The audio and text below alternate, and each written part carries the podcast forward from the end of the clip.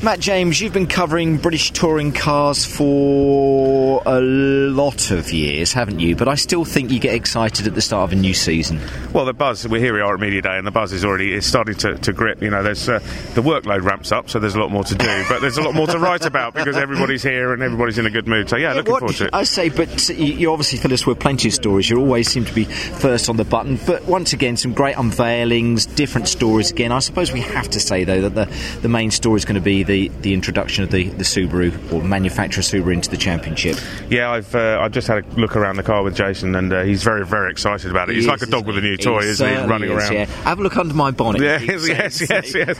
Oh, yeah, I thought that was that was an exclusive preview for me, Mike. He's showing you as well. No, I've had a look as well. Oh yeah, he's um, no. The car's not going to run today, but it looks absolutely gorgeous. And, Yeah. and you know, I've spoken to some of the engineers in depth, and I've spoken to people from Subaru, and they're saying that the numbers that the car's already producing, in terms of the aerodynamic drag, in terms of the layout and the, the weight distribution, are absolutely stunning. So, um, you know, it, it'll take them a while to, to get on top of the car because it hasn't run and it isn't going to run today. But once once it does click into place, Yeah. you know, it's going to be quick. So I think the others are going to have to try and make hay while the sun shines before they get on top of that Subaru, and then we'll have a real fight. and those others being Honda, but uh, they start with a bang. They were roughly in the same position as Subaru this time last year, weren't they? And uh, but uh, they they're going to be in with a shout again, aren't they, this season for da- for sure? Well, absolutely. And what the, the advantage they've had, as you've just alluded, they've always brought a new car to the grid. They have done for the last three or four seasons. This time there's a little bit of carryover. So they've done a lot of testing. They've been out to Spain, for example, done a lot of laps out there. So they're getting to the bottom of, of the handling of the car. Uh, they've got great new backers in Halfords, of course, and returning them to their have traditional them. orange. Yes, Um, it wheels past us, uh, Matt. It look- does look great, doesn't it? It looks superb.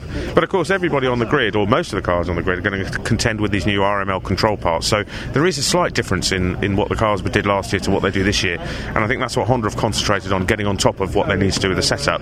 Um, so Will they benefit from that third car with Andy Neate as well? What's what, what will that bring to the team? Do you think, Matt? the more data you can accrue, the better, and the, The more the more mileage. You know, it'll give them fifty percent more mileage on a car, so they'll get more data. So that'll be useful.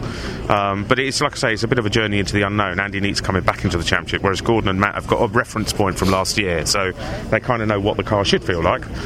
Um, and then yeah, they'll they'll they'll be on it straight away.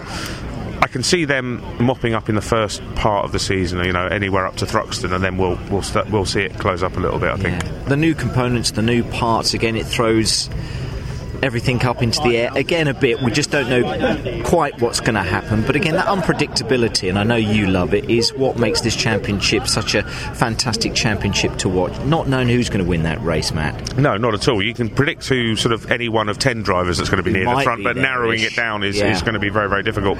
I think you know, going back to the new parts that you touched on there, the interesting thing about it is it's going to be which engineers and which teams and which backroom staff get on top of it the quickest. It's not necessarily so much about the driver. So you know, you're going to start seeing the strength of the teams come into play as well as the drivers themselves, which is an interesting thing because we've had the control parts that we've had for so many years that it's not a lot of difference the engineers can make. But now they've got something to, new to play with, so we're going to see who's got the brains trust behind the pit wall to work it out. Yeah, excited about some of the new faces that have come to the championship as well, Matt. Yeah, absolutely. We've got we've got some great you know new teams as well. We've got uh, BKR joining uh, today, and not only that, um, I think we've got a lot of drivers switching teams. That's going to make things very very interesting. You know, we've got Andrew Jordan going to Motorbase House. He's going to get on. Jack Goff getting his big chance with with the IHG uh, Rewards Club in the BMW. Rob Austin going back to front wheel drive. Hunter Abbott going to front wheel Yeah. drive for the first time. Um, there's all kinds of mix uh, things in the mix. I'm excited Um, about Josh Cook and uh, Ashley Sutton in the MGs. yeah, very much so. That would be been- interesting to see how those yeah, two get on. I mean, Josh is a is a super super driver, Yeah. very professional, um, very very quick as well, of Yeah. course. And, and Ash, he's, he's a young man in a hurry. Um, you know, he doesn't want to hang about. You know, one year in Clio's, bang, won the championship, straight out into touring cars, bang, and he's going to be on the pace. So, you know, he, he's he's got the right attitude. I think um, Ash is definitely going to be worth looking out for. And no major regulation changes, but again, everything that we've spoken about, I think, again, Matt, and again, the quality of the drivers and the quality of the teams and everyone wanting to raise their game. I'll say it again, it's not going to be easy to predict the race winners.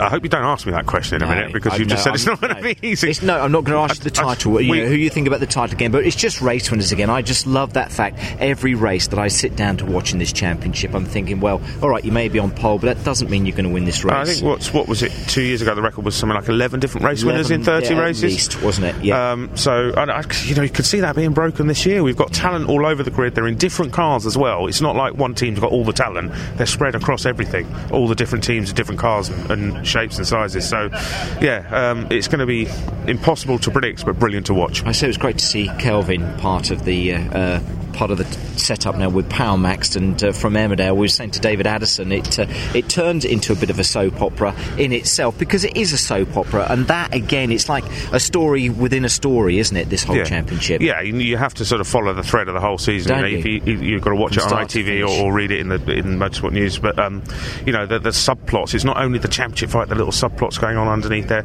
Every twist and turn uh, it has a has a tale beneath it.